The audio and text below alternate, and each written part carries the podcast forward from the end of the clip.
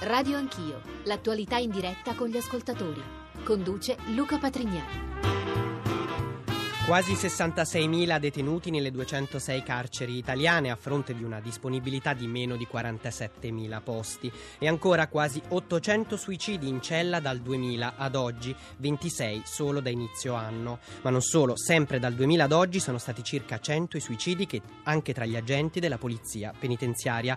L'emergenza carceri insomma in Italia resta gravissima, anche se forse la parola emergenza non è quella più corretta. La situazione carceraria può essere definita definita forse in maniera più giusta come una sorta di malattia cronica che colpisce l'Italia da tanti, troppi anni.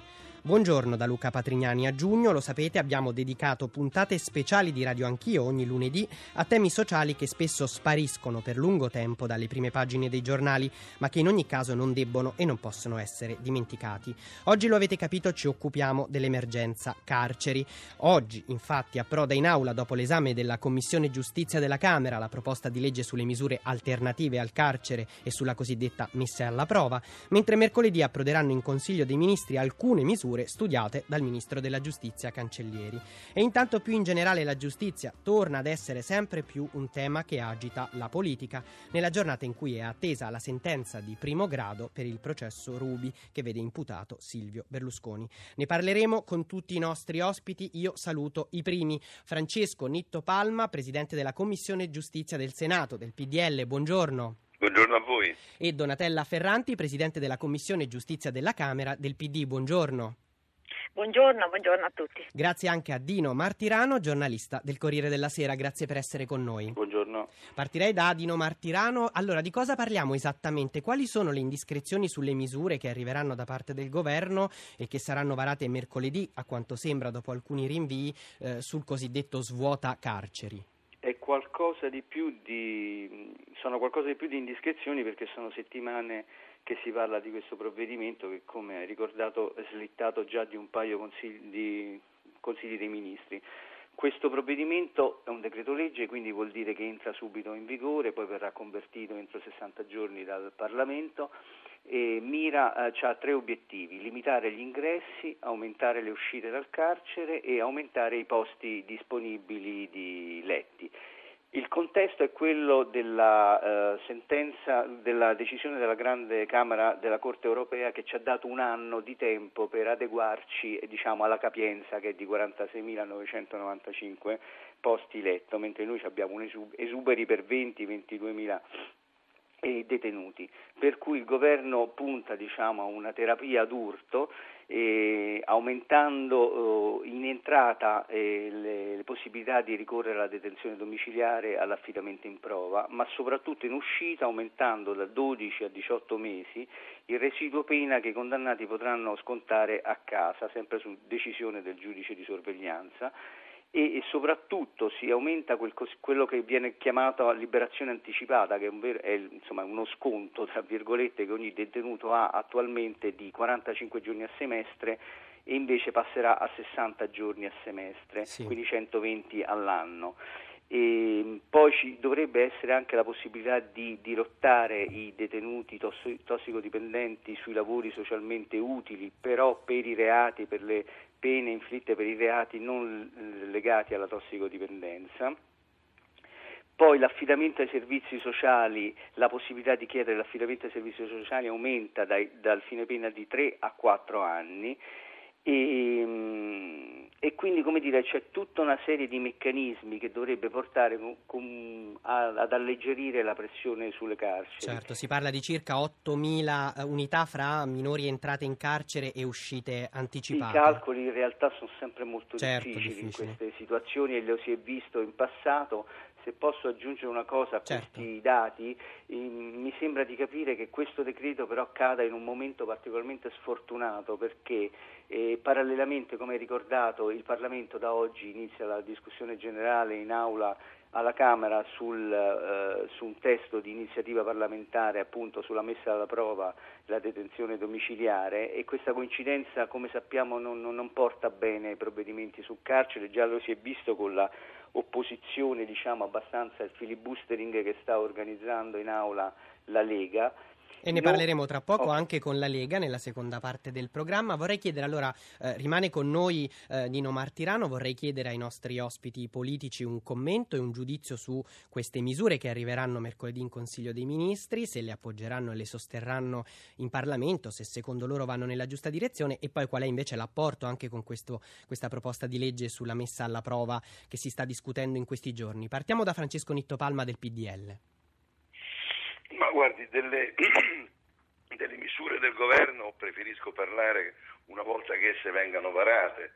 Eh, non mi sembrerebbe, come dire, serio parlare eh, di misure sulla base di indiscrezioni. Certo, però Poi, diciamo vanno, è questa la direzione che bisognerebbe intraprendere? Il problema, il problema sul carcere per certi versi è abbastanza semplice, mi sembra che le direttrici siano oh, molteplici. Per un verso partendo da alcuni dati, e cioè che il 40% della popolazione carceraria non risulta socialmente pericolosa e che il 25% della popolazione carceraria è in attesa di giudizio e che di questo 25% circa il 50% viene poi assolto nella fase dibattimentale.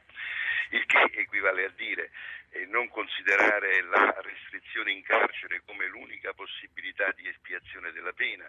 Sotto questo profilo il provvedimento in discussione alla Commissione Giustizia adesso in aula mi sembra un eh, provvedimento positivo con quello che riguarda le misure alternative alla messa alla prova. Una seconda, una seconda strada da percorrere è quella dire, di i, i, effettuare le opportune modifiche alla disciplina sulla custodia cautelare, sì, da poter veramente dire, considerare il carcere come un'estrema razio. E infine la terza strada è quella che riguarda la logistica carceraria e cioè che non si può, come dire, a mio avviso, risolvere solo in un aumento di posti letto. È importante anche immaginare dire, diversi circuiti carcerari, a, partire da circuiti carcerari a bassa, a bassa, sicurezza proprio per i soggetti meno pericolosi, con il problema evidente del reperimento delle risorse finanziarie, eh, problema questo che a mio avviso può essere risolto con un altro disegno di legge che è in discussione alla Commissione Giustizia del Senato e che passa attraverso la permuta delle carceri storiche, carceri ormai assolutamente inadeguate allo scopo per cui esse sono nate. Chiaro, chiederei un commento allora anche all'onorevole Donatella Ferranti del PD. Questa è la direzione giusta? Ma sostanzialmente devono esserci appunto una serie di provvedimenti eh, strutturali e eh, di riforme appunto non soltanto emergenziali proprio per risolvere eh, alla radice il problema del sovraffollamento carcerario. E, mh, credo che appunto il governo da, da che, dalle linee che si conoscono ma in via approssimativa per ora ehm, vada nella direzione giusta, eh, quindi soprattutto se eh, in quel prospetto c'è anche l'eliminazione di quelle preclusioni ai benefici eh, alternativi al carcere che possono derivati eh, dall'ex Cirielli che ha bloccato no, con gli automatismi, soprattutto per i civili ritirati, tutta quella eh, la, la, serie di possibilità che poi hanno comportato eh, la, diciamo, il sovraffollamento, insomma, quindi il sovraffollamento delle cause, cioè bisogna andare a individuare le cause non, eh, trovare, cioè, trovare, un giusto equilibrio eh, con l'esigenza di sicurezza, di certezza della pena, eh, di quello che è il significato della pena, che anche appunto non è soltanto eh, qualcosa che comunque deve essere scontata, ma deve essere anche proporzionata ed adeguata. E poi eh, il resto è anche sicuramente un primo passo è questo mm, provvedimento che, iniziamo oggi in aula e che dà un segnale proprio sul significato eh, retributivo, di giustizia riparativa, eh, di proporzionalità e quindi di umanizzazione della pena per un percorso di recupero. Ecco, vorrei inserire anche un tema più politico che riguarda questo argomento che è riemerso negli ultimi giorni. Lo ha rilanciato prima il ministro della giustizia Cancellieri, che pure ha riconosciuto è un tema politico, non da ministro tecnico, ma poi è stato rilanciato anche ieri un inter- in un'intervista da un altro ministro del governo Letta, il ministro Mauro. Parlo della via di una di un utilizzo di, stru- di, uno strumento di clemenza, dunque amnistia o indulto. Il ministro Mauro ieri in un'intervista ha detto un'amnistia serve e deve eh, precedere una riforma complessiva della giustizia, eh, serve come riconciliazione, stagione di riconciliazione per rimuovere le cause che fanno pensare alla politica come una dimensione di scontro anche sul tema della giustizia.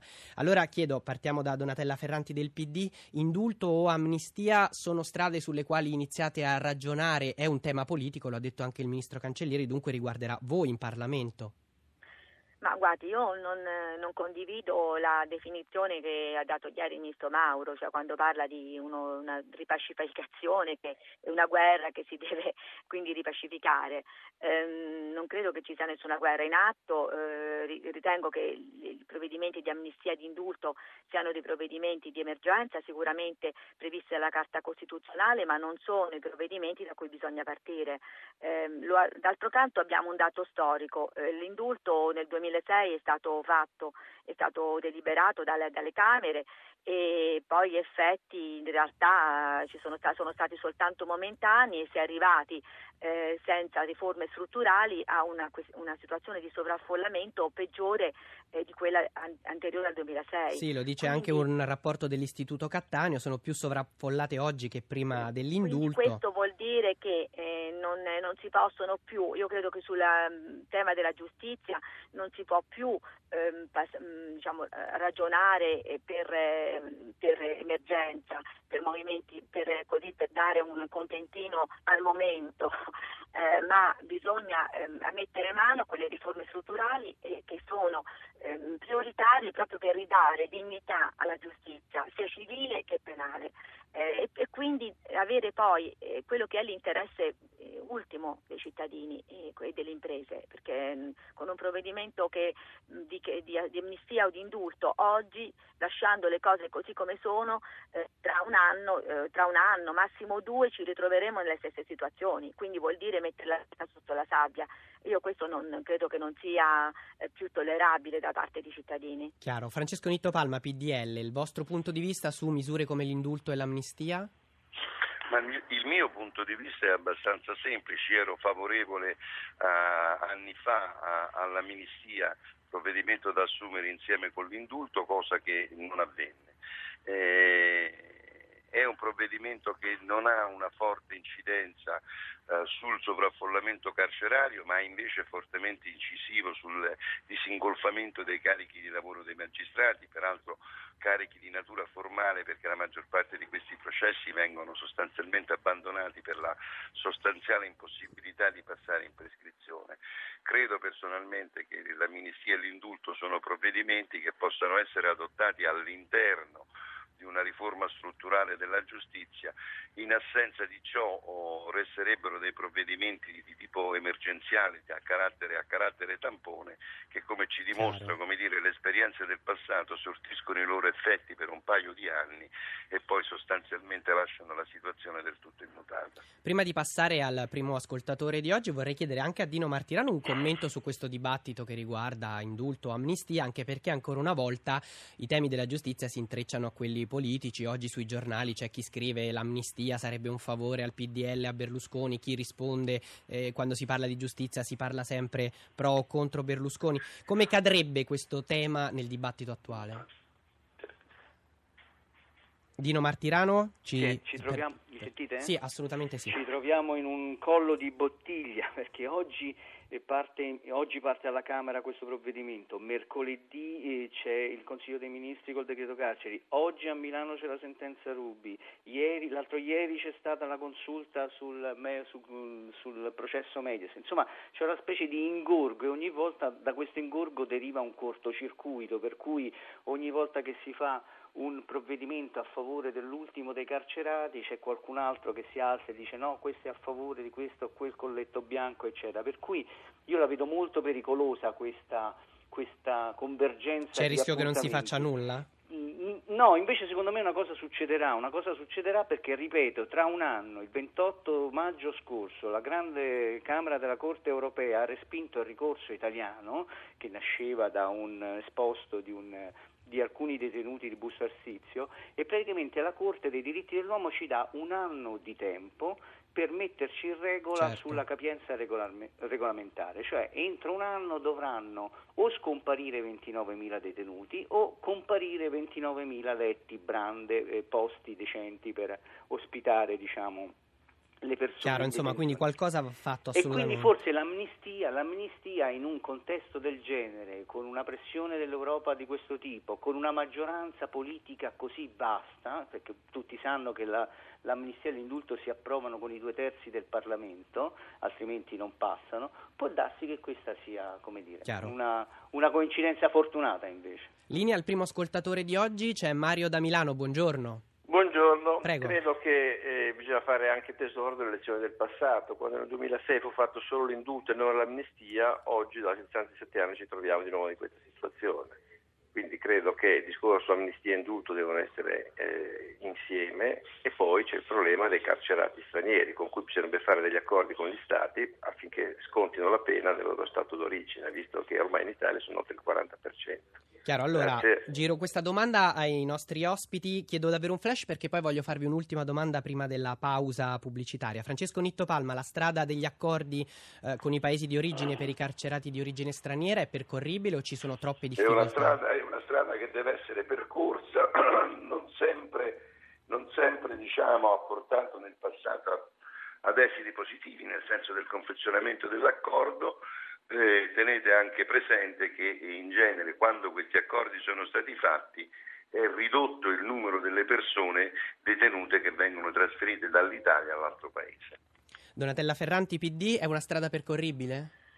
Sì, è una strada che può essere percorsa sicuramente, poi, ma credo che sia già, eh, cioè, già iniziato questo percorso, solo che è irto di difficoltà, quindi eh, va portato, come- quando è possibile, va portato a termine, perché è una delle condizioni che consente anche eh, di diciamo, alleggerire le nostre carceri, sempre garantendo poi situazioni umane eh, a tutti, anche a chi viene eh, rispettoso della dignità anche chi viene rimandato nei suoi paesi di origine, ovviamente. Abbiamo detto che è difficile purtroppo a volte slegare i discorsi sulla giustizia dai temi, le polemiche, gli scontri politici. Abbiamo citato oggi l'attesa, grande attesa per la sentenza di primo grado del processo Rubi. E non posso non fare anche a voi una domanda su questo e sulle conseguenze politiche. Francesco Nitto Palma del PDL, che cosa succede se Berlusconi viene condannato? L'accusa ha chiesto oltre a sei anni di reclusione anche eh, l'interdizione dai pubblici uffici. Che cosa farà in caso di condanna il leader del PDL?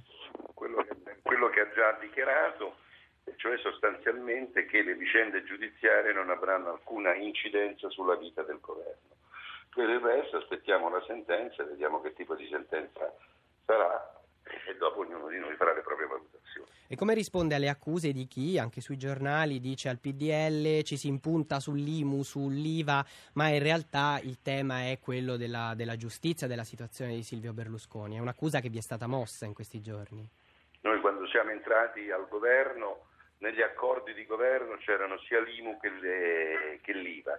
Il Presidente del Consiglio Letta nel discorso che ha fatto alle Camere ha fatto riferimento sia all'IMU che all'IVA come argomenti da trattare e da Certo. risolvere e conseguentemente mi sembra speciosa eh, questa, come dire, eh, questa accusa eh, in quanto diciamo dell'IMU e dell'IVA ne erano tutti a conoscenza mesi e mesi fa. Quindi lei ci dice il governo non rischia e i temi economici sono un'altra cosa, semmai può rischiare sui temi economici il governo. Io dico che il governo non rischia sulle vicende giudiziarie di Berlusconi, rischia se non fa quello che aveva concordato di fare. Donatella Ferranti, PD, eh, voi cosa pensate? Il governo rischia per questa situazione che riguarda appunto la, la situazione giuridica di Silvio Berlusconi?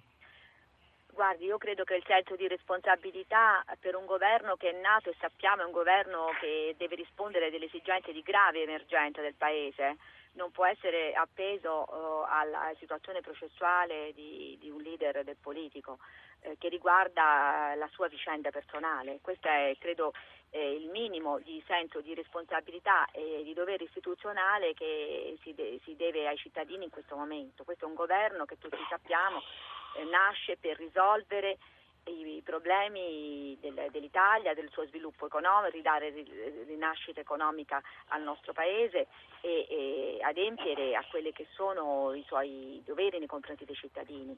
Quindi la vita, eh, la vita processuale di un processo, appunto di una vicenda eh, giudiziaria che peraltro eh, annosa e non è la sola che riguarda un leader, nota anche quando il governo è, è stato è nato, eh, quindi voglio dire la situazione di oggi non, non, quale che sia la pronuncia non cambia rispetto a quella che era il momento in cui è stata data la fiducia. Questo se c'è responsabilità e lealtà.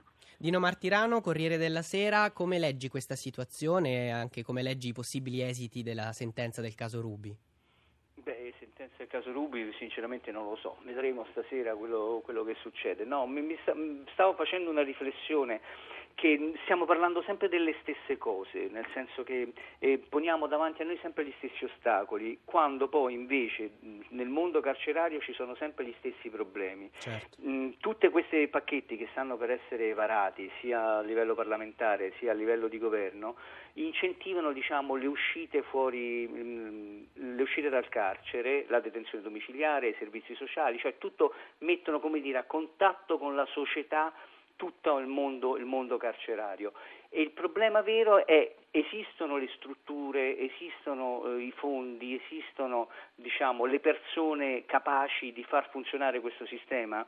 Per esempio mi veniva in mente ehm, quando c'è la liberazione anticipata o quando ci sono le detenzioni domiciliari, chi li fa i controlli? Cioè, lo sapete che c'è un annosa mh, contenzioso tra polizia penitenziaria e squadre mobili e polizia di Stato e carabinieri su chi è che deve andare nel quartiere tale, nella casa tale la notte quando squilla magari il braccialetto. Insomma, ci stanno dei problemi diciamo, tecnici, organizzativi, logistici immensi che non abbiamo mai risolto e invece ci stiamo fossilizzando sempre, diciamo, sempre su, sulle stesse tematiche. Ne parleremo fra poco anche con il segretario generale di uno dei principali sindacati della Polizia Penitenziaria. Grazie ai nostri primi tre ospiti, Francesco Nitto Palma del PDL, Donatella Ferranti del PD e Dino Martirano del Corriere della Sera. Ora ci colleghiamo con Patrizio Gonnella che è presidente dell'Associazione Antigone che si occupa da sempre dei temi legati al carcere. Buongiorno. Buongiorno a voi. Allora, qual è il vostro giudizio sulle misure, quelle già in Parlamento e quelle che arriveranno dal Consiglio dei Ministri?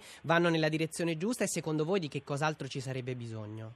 Beh, sicuramente una presa di coscienza, una consapevolezza che il problema c'è dopo che per tanto tempo è stato, diciamo, come posso dire, rimosso. C'è bisogno di togliere dagli istituti di pena italiani 30.000 persone, questo ci dice in soldoni la Corte europea, in particolare noi riteniamo molto utili le misure relative alla abrogazione della legge ex Cirielli sulla recidiva. Cosa vorremmo in più?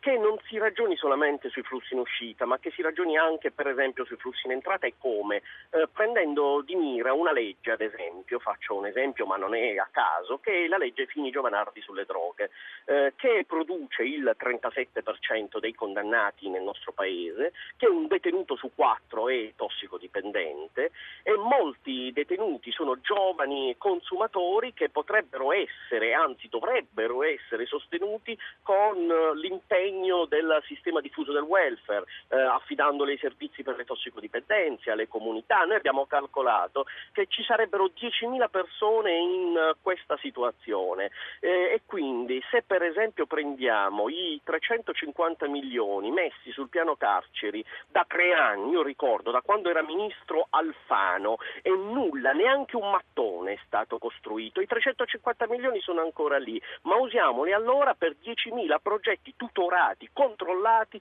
di recupero sociale per tossicodipendenti. Chiaramente il sovraffollamento è una delle principali emergenze, ma non è l'unica emergenza delle carceri. Quali sono le altre? La salute. La prima fra tutte la salute, la gente sta in una situazione di abbandono terapeutico in moltissimi casi, eh, andando a girare, un invito questo a tutti i parlamentari, andate a vedere cosa c'è negli istituti di pena, anche in quelli che un tempo erano istituti, come posso dire, di prima fascia, penso a Rebibbia, a Roma, quanti perso quattro morti nell'ultimo mese per motivi eh, di salute, uno suicidio e tre per motivi di salute nel carcere romano di Rebibbia, eh, non c'è possibilità di essere curati trattati adeguatamente. Questo è il primo e grandissimo problema. E poi la vita delle persone. Eh, io ricordo che avantieri, fra avantieri e ieri, sono morti suicidi due detenuti nelle carceri napoletane di Poggioreale e di Secondigliano. Eh, tutto questo richiede misure subito a tutela della vita. Eh, quindi diciamo è un'ultima, la vera urgenza. Un'ultima domanda flash dal vostro punto di vista di associazione che si occupa di questi temi, indulto o amnistia?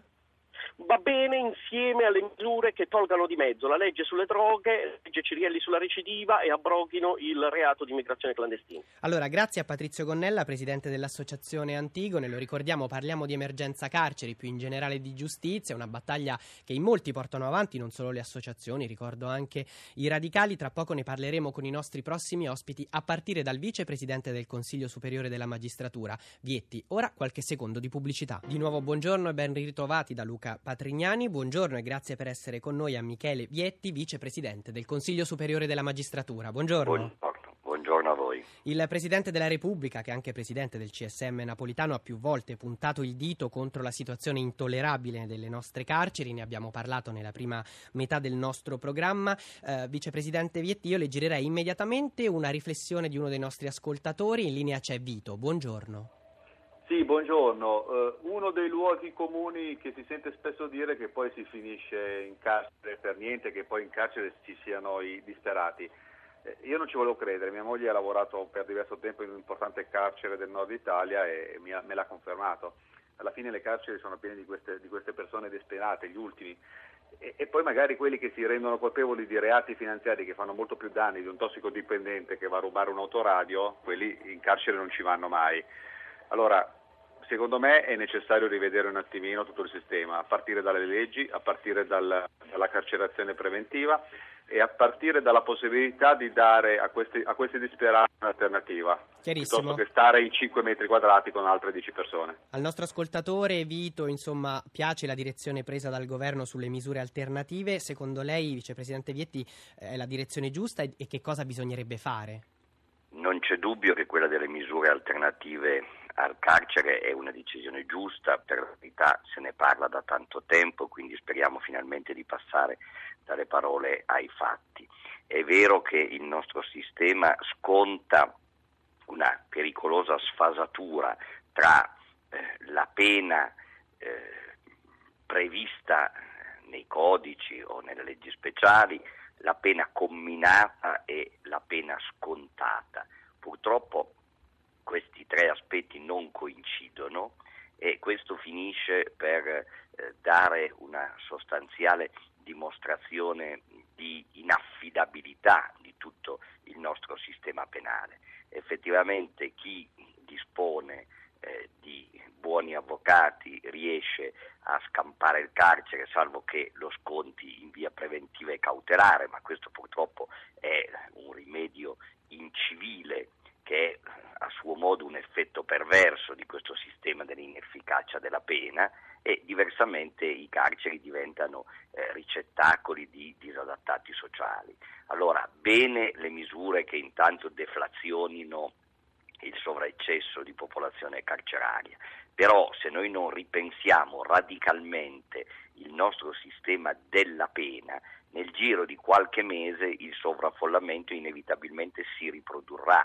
e questo vale anche per eventuali provvedimenti di clemenza di carattere generale. Ecco, amnistia e indulto, qual è il suo punto di vista anche dal punto di vista della magistratura? L'amnistia in qualche modo è un sollievo anche per, pro- per i procedimenti giudiziari, non solo per le carceri? Ma la magistratura applica le leggi e non le fa e certo. quindi anche il, l'eventuale amnistia o indulto che il Parlamento eh, dovesse approvare verranno applicati, non tocca né al Consiglio Superiore certo. né alla magistratura intervenire sulla opportunità o meno di un provvedimento che peraltro è affidato a quorum eh, molto elevati in una situazione tra l'altro politico-parlamentare eh, molto delicata come questa. Però quello che mi preme sottolineare è che eh, occorre veramente ripensare tutto il sistema delle sanzioni, perché se noi continuiamo a eh, minacciare il carcere per tutti e a inseguire ogni criticità eh, socio-economica introducendo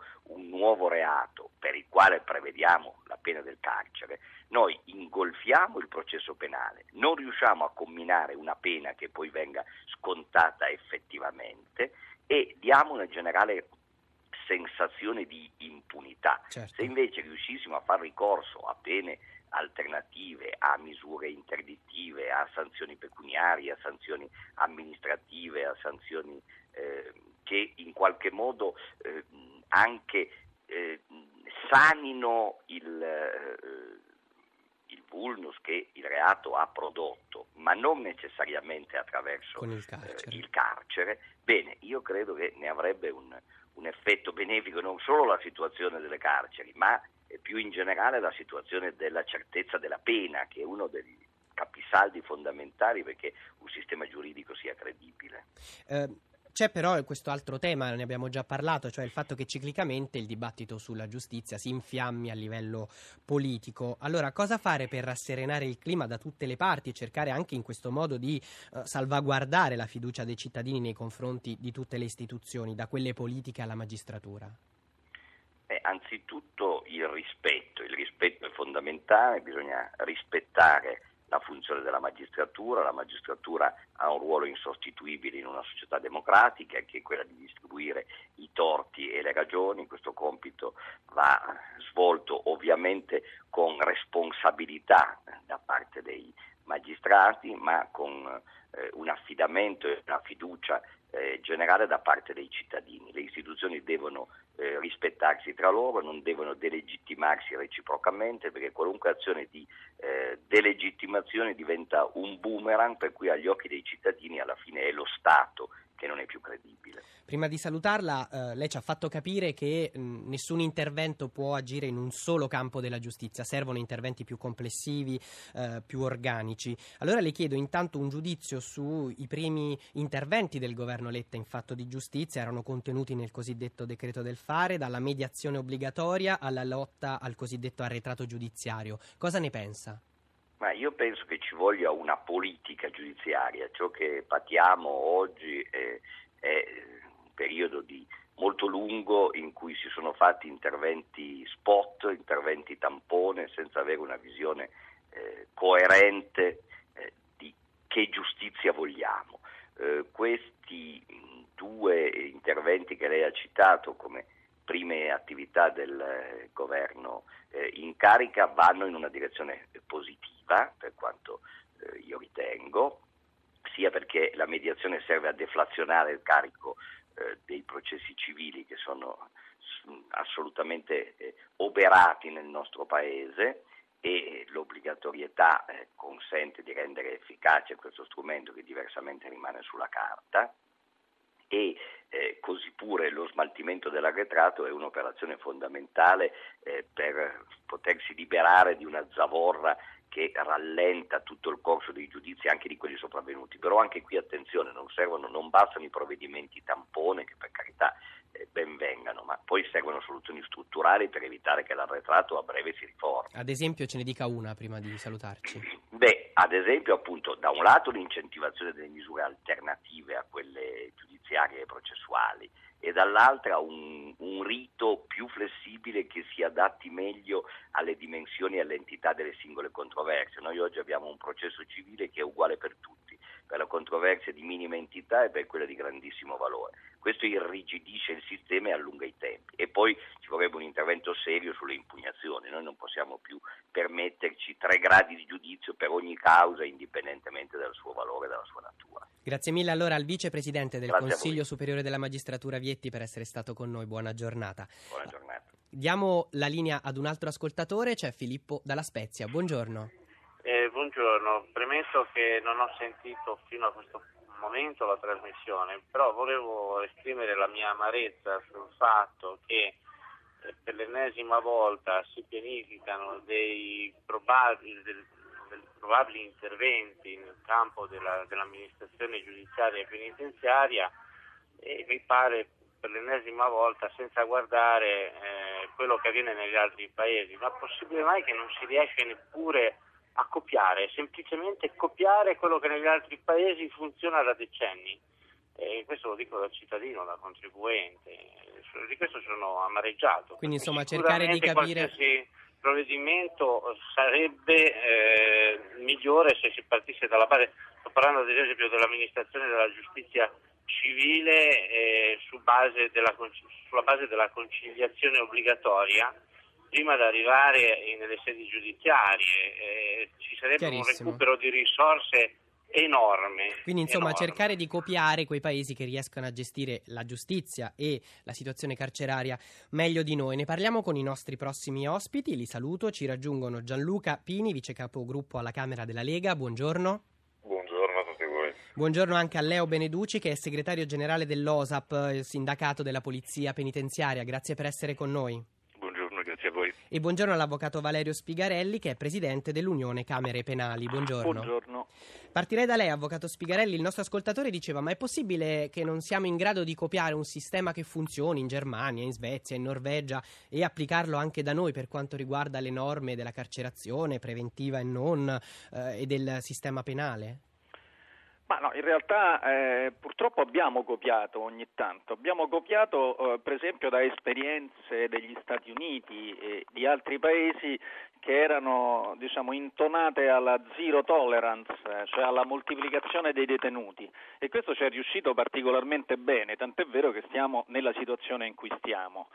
E eh, rispetto a questo dovremmo fare quello che diceva anche Vietti qualche minuto fa, cioè dovremmo fare una riflessione complessiva che sposti il carcere dal centro del sistema e utilizzi quello che in altri paesi esiste, e, e stavolta eh, invece in maniera favorevole imiteremmo, e cioè tutta una serie di sanzioni diverse dal carcere per una serie di comportamenti, come i lavori socialmente utili, come forme risarcitorie eh, particolari, eh, proprio per evitare di trovarci nella situazione in cui stiamo, che non è una situazione che fa bene alla sicurezza collettiva. Eh, non più tardi di un mese fa ci siamo trovati con il professor Veronesi a Milano a riflettere di carcere e lui diceva, la persona che non era del ramo, ma come mai in alcuni paesi che hanno eh, un sistema meno carcerocentrico, che hanno un limite addirittura eh, alle pene, che non conoscono neppure l'ergastolo, c'è una percentuale di recidiva eh, da parte di coloro che vengono condannati che è infinitamente minore. Beh, come mai? Anche da noi succede la stessa cosa. Quando funziona eh, la legge sull'ordinamento penitenziario, quando vengono, applicate, eh, quando vengono applicati i benefici penitenziari la recidiva crolla. Quindi quello che bisogna spiegare è che il sistema verso il quale dovremmo andare è un sistema non buono, tra virgolette, o buonista, ma un sistema più efficiente funzioni, eh, rispetto insomma. alla sicurezza. E questo passa per una scelta che eh, relega il carcere a determinati e giustamente eh, sanzionati in quella maniera comportamenti di gravissimo allarme sociale. Chiarissimo. Io passerei a Gianluca Pini eh, della Lega eh, perché abbiamo parlato con i suoi colleghi di PD e PDL di Camera e Senato nella prima parte di trasmissione eh, delle prime misure che già ci sono in Parlamento sul fronte delle pene alternative al carcere e anche con il giornalista del Corriere della Sera Dino Martirano e un po' è emersa una sorta di accusa nei vostri confronti, avete fatto opposizione anche eh, dura in commissione per rallentare o bloccare questi provvedimenti. Perché siete così contrari? L'abbiamo fatta e continueremo a farla anche in aula. Siamo contrari perché è un pasticcio quello che sta venendo avanti, è un pasticcio eh, sia da un punto di vista normativo sia da un punto di vista anche funzionale, perché in realtà questo provvedimento a nostro avviso maschera solo ehm, il, diciamo, è prodromico a, a, all'approvazione poi di un indulto, di un'amnistia, cioè è talmente pasticciato, è talmente faraginoso, è talmente anche illogico in certi suoi passaggi, soprattutto sul piano della, mh, sul piano della valutazione della pericolosità sociale di queste persone che eventualmente verrebbero messe fuori dal carcere e anche da un punto di vista proprio valutativo di chi, o, di chi può o non può accedere a questo tipo di pene alternative delegando totalmente nelle mani del, nella, nella, scelta del giudice l'applicazione di queste pene alternative che in realtà è di fatto mh, inapplicabile a nostro avviso. Quindi nel momento in cui, siccome se ne sono viste già tante di operazioni eh, camaleontiche di questo tipo sul piano della giustizia e non solo della giustizia in Italia, nel momento in cui si mette avanti un provvedimento che si sa non funzionare, poi si arriva a un certo punto dove si dice eh vabbè allora a questo punto l'unica strada è arrivare all'indulto all'amnistia. Diciamo che questo è una preparazione, così un po' un fumo negli occhi, sapendo che è un provvedimento che difficilmente può funzionare per poi arrivare a un qualcosa di ancora più devastante. E questo vostro l'opposizione giudizio? Dura, l'opposizione dura, vede, nasce anche da questo, che all'interno delle pene, scusi, all'interno dei reati, eh, per cui eh, si può accedere a pene alternative, ci sono reati di pericolosità sociale enormi, soprattutto reati violenti contro la persona, mh, parlo ad esempio dello stalking, per tanto per dirne una. No? Allora, tutte le belle parole eh, di Vietti prima sentivo anche di altri miei colleghi che eh, guardano solo ed esclusivamente alla questione del benessere eh, psichico o, o, fisico dei carcerati, senza tenere in minima considerazione quello che è invece eh, il dramma subito dalle vittime, eh, ci pone in una situazione dove noi non stiamo a difendere Caino, noi difendiamo Abele. Questo vostro giudizio si estende anche alle prossime misure, eh, abbiamo sentito le indiscrezioni sul pacchetto al quale sta lavorando il ministro Cancellieri che arriverà mercoledì in Consiglio dei Ministri, per esempio utilizzare le caserme come mh, luogo detentivo diverso, light diciamo così per certe tipologie di reati e questa è una strada che vi può piacere un po' di più rispetto alle altre. Ma guardi, noi siamo abituati a valutare e a dare giudizi su quello che esiste, adesso sulle ipotesi noi non facciamo... Eh, non facciamo sicuramente il processo le intenzioni, visto che si parla di giustizia. Guarderemo, valuteremo quello che verrà fuori da questi provvedimenti. Certamente, ripeto, eh, quello che sta facendo il governo in materia di, eh, di, di carcere, di, di, provvedimenti per allentare, come dicono loro in maniera elegante, la pressione sulle carceri, eh, è illogico perché mh, se si vuole veramente iniziare ad allentare la pressione sulle carceri, beh, iniziamo a rivedere tutta, eh, tutto il pacchetto delle misure preventive, eh, ora previste per tutta una serie di reati che mh, spesso e volentieri non hanno nessun tipo di pericolosità sociale. Eh, magari partendo da quello si può fare un ragionamento non urlato, di buon senso, non ideologico, per poi arrivare a un qualcosa di efficace in termini di allentamento della pressione sulle carceri, ma non partendo dal mettere fuori persone addirittura in recidiva. Io ascoltavo prima quel signore lì di quell'associazione, addirittura per i recidivi, i recidivi che hanno compiuto violenze nei confronti delle donne comunque possono, secondo loro, possono e devono beneficiare del, di pene alternative, magari le rimettiamo fuori così magari dopo la seconda capiterà anche una terza, una quarta volta che queste persone eh, andranno a compiere violenze sulle donne, su minori. Cioè, Chiaro, siamo le... secondo me assolutamente fuori da ogni logica, ma soprattutto fuori da ogni buonsenso. Le giro una domanda che ci arriva tramite posta elettronica da un'ascoltatrice, Angelina da Cairate, e ci dice: Ma perché non ci concentriamo sulle strutture, eh, nuove strutture, strutture esistenti vuote?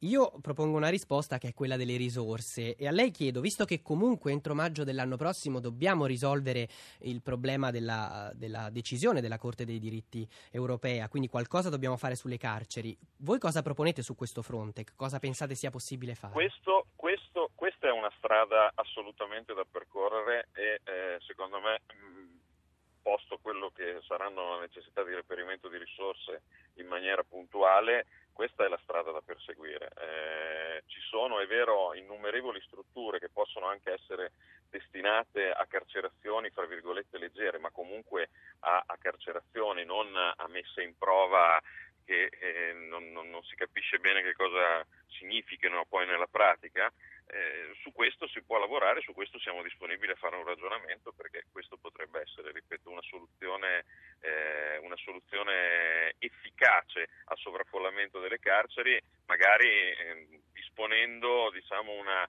gradualità di eh, pericolosi, pericolosità sociale sì. a seconda di quelli che sono i reati, quelle, eh, a seconda di quelli che sono i vari condannati, a quel punto si potrebbe fare un ragionamento di questo tipo. Questo Lei... sì, ma metterli fuori per dire così abbiamo risolto il problema eh, vuol dire aumentare enormemente quello che è Chiaro, la sua posizione il rischio, è... il rischio di, di, ulteriori e, e, gravissimi reati che possono essere compiuti soprattutto a danno dei, dei, dei La sua posizione è chiarissima, mi porta a non farle neppure la domanda su amnistia e indulto perché è ovvio che insomma ci Ma sia non, una fortissima non, contrarietà da parte vostra. Non, scherziamo neanche. Le faccio un'ultima domanda. Il governo andrà a parare lì. Le faccio un'ultima domanda più politica lì, ecco. oggi. Prima di salutarla, onorevole Pini, eh, la giornata della sentenza Rubi, lei cosa pensa succederà come ricaduta sul governo e sullo scenario politico?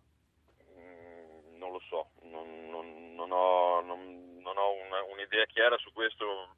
Se Berlusconi, almeno formalmente, continua a ostentare assolutamente eh, rigore istituzionale nel senso di non eh, sovrapporre questioni giudiziarie con questioni politiche, può darsi che vada avanti, però mi sembra più una, un, così, un'operazione di facciata che di sostanza. È chiaro che dovesse subire una condanna probabilmente il governo avrà potrebbe avere delle ripercussioni pesanti. Grazie mille allora all'onorevole Gianluca Pini della Lega per essere stato con noi. Vorrei dare la parola a Leo Beneduci del, eh, dell'OSAP, segretario generale del Sindacato della Polizia Penitenziaria.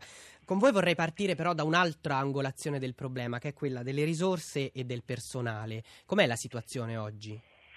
Situazione è che come Polizia Penitenziaria abbiamo sulla carta lo stesso organico che avremmo dovuto avere nel 1992, io parlo di organico teorico, quando i detenuti erano 40.000, ma in realtà ne abbiamo molto di meno, ci mancano a quell'organico circa 7.000 unità, mentre i detenuti, come si sa, sono 66.000 e questo è il primo, è il primo dato. Il secondo dato è che anche la Polizia Penitenziaria rappresenta l'80% del personale, anche per quanto riguarda gli altri profili professionali dell'amministrazione penitenziaria, quindi parlo di tecnici, di direttori, di ragionieri e così via, eh, la carenza rispetto agli anni 90 è di, di oltre il 40%, quindi è una situazione eh, insostenibile dal punto di vista lavorativo prima di tutto. Ecco, e per quanto riguarda, eh, diciamo così, eh, la misura sulla, mh, possibile, sul possibile utilizzo di caserme al posto dei carceri come luogo di detenzione light, qual è il vostro giudizio? Ma il nostro giudizio è assolutamente eh, negativo, cioè negativo nel, nei termini in cui ho detto che eh, la, la mancanza di personale presuppone la non funzionalità già delle attuali strutture. quindi immaginare di andare a moltiplicare, aggiungere ulteriori posti di lavoro, posti di responsabilità, secondo me non è fattibile. Il problema quindi va affrontato globalmente.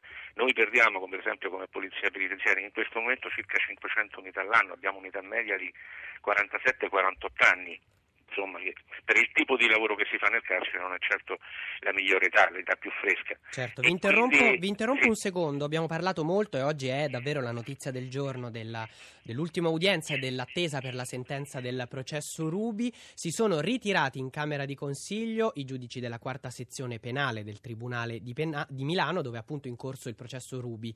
Lo ricordiamo, eh, i capi di imputazione per Silvio Berlusconi sono concussione e prostituzione eh, minorile. La decisione è stata stata annunciata dal presidente Giulia Turri dopo che il PM San Germano ha annunciato l'intenzione di non avvalersi della facoltà di replica alle conclusioni della difesa. Eh, ovviamente ora si tratta di aspettare un risultato, una sentenza che potrebbe arrivare nel pomeriggio, ma anche più tardi, una Camera di Consiglio che potrebbe durare a lungo. Fra l'altro c'è l'attenzione davvero di tutto il mondo puntata su quest'aula di tribunale, ci sono giornalisti eh, da tutto il globo, eh, truppe televisive, eh, insomma aggiornamenti aggiornamenti costanti su questa vicenda e noi nel corso della puntata abbiamo parlato eh, in maniera eh, approfondita anche delle possibili ricadute politiche con i nostri ospiti e anche sulla tenuta eh, del governo. Torno da Valerio Spigarelli dell'Unione Camere Penali e chiedo anche a voi ehm, un giudizio su possibili misure di clemenza come amnistia e indulto. Sono una strada giusta, percorribile? Eh, guardi, mi attacco all'ultima parte del discorso che ho sentito sensatissimo. Eh, noi avvocati dell'Unione delle Camere Penali andiamo nelle carceri tutti i mesi eh, a fare delle, eh, diciamo, degli ingressi all'interno delle carceri. E quel che troviamo molto spesso e che non si dice mai è che ci sono delle situazioni paradossali. A Luciardone, a Palermo, in certi padiglioni, la notte c'è un agente per 200 detenuti. Che non succeda nulla è un miracolo ed è dovuto anche all'abnegazione di chi ci lavora. Ma questa è la situazione. Quando io sento dire apriamo carceri nelle caserme, sì, benissimo, avete l'edificio, ma poi dopo il personale non ce l'avete e lo sapete perfettamente. Allora, noi stiamo in una situazione, mi dispiace che è andato via Pini, che non è nata per caso, è nata per scelta politica. Cioè noi abbiamo introdotto con una sequela di decreti sicurezza sempre più carcere anche per comportamenti obiettivamente non pericolosissimi. Io ricordo che per lunga pezza insomma, eh, gli immigrati clandestini finivano eh, in prigione a frotte eh, per scelta politica sulla scorta di una politica che in altri paesi era stata fatta 30 anni fa, che era già fallita, faccio riferimento agli Stati Uniti d'America, e che era già ripensata. Capisce? Allora, di fronte a questo che eh, si dica, per esempio, che le misure alternative liberano persone pericolose, ma questa è una cosa che non sta né in cielo né in terra. La misura alternativa alla detenzione viene applicata in sede esecutiva quando c'è una valutazione di non pericolosità, se no non viene applicata.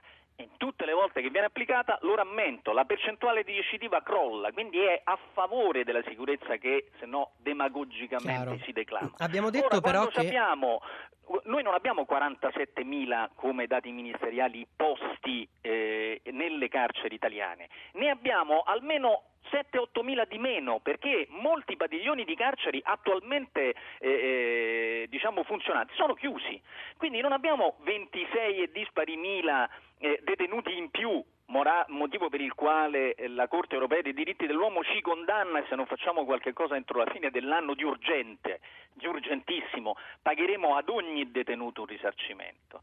Quindi è nei fatti, ma mi sembra che il ministro Cancellieri, che certo non è anche per storia professionale sospettabile di tenerezza o di buonismo, e dica attenzione, è nei fatti che dobbiamo prendere anche delle decisioni emergenziali come l'indulto eh, perché altrimenti non sappiamo come fare.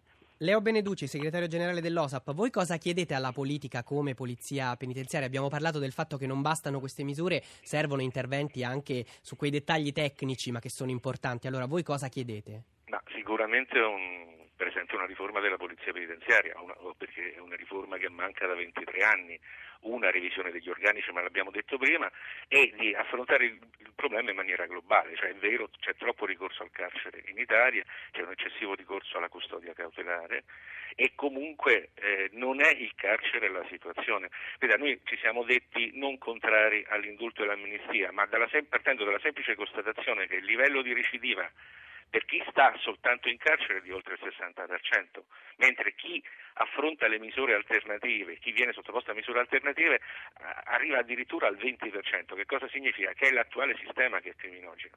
Quindi è l'attuale sistema da vedere globalmente, è il sistema di detenzione sicuramente e va anche affrontato il problema di chi in carcere ci lavora e opera a contatto continuo con i detenuti. Ecco, abbiamo, abbiamo ricordato in apertura che dal 2000 ad oggi sono stati più di 100 i suicidi anche tra chi lavora nei carceri, nella polizia penitenziaria, quindi insomma il disagio eh, è estremamente ampio e riguarda in maniera diretta anche voi. Avvocato Spigarelli, le lascerei l'ultima parola per chiederle, abbiamo detto durante tutta la puntata che non bastano interventi su singoli aspetti dei problemi della giustizia giustizia. Eh, voi come giudicate gli interventi del governo Letta finora in eh, materia di mediazione, di lotta al, alle cause pendenti, quindi all'arretrato? Eh, è, è la giusta direzione oppure no?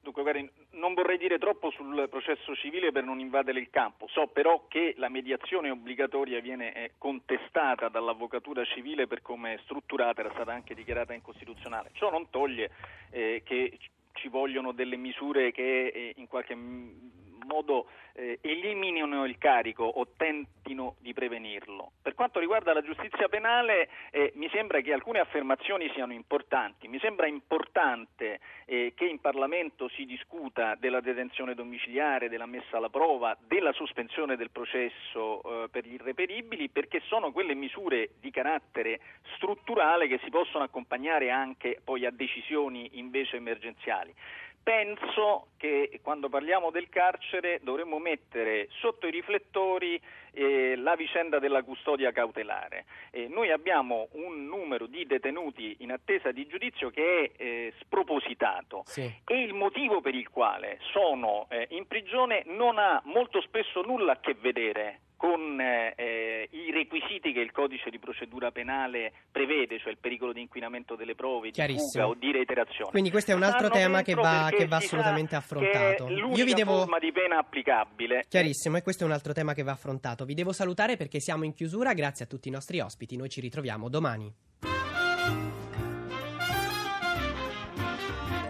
Avete ascoltato Radio Anch'io, ha condotto Luca Patrignani, regia di Anna Posillipo, assistenti al programma Valentina Galli e Francesca Mechelli, coordinamento tecnico Gottardo Montano e Max Gambino. Potete iscrivervi alla mailing list e ricevere le anticipazioni sulla trasmissione del giorno dopo scrivendo a radioanchio.it, archivio puntate podcast su www.radioanchio.rai.it, pagina Facebook Radio Anch'io Radio 1 Rai.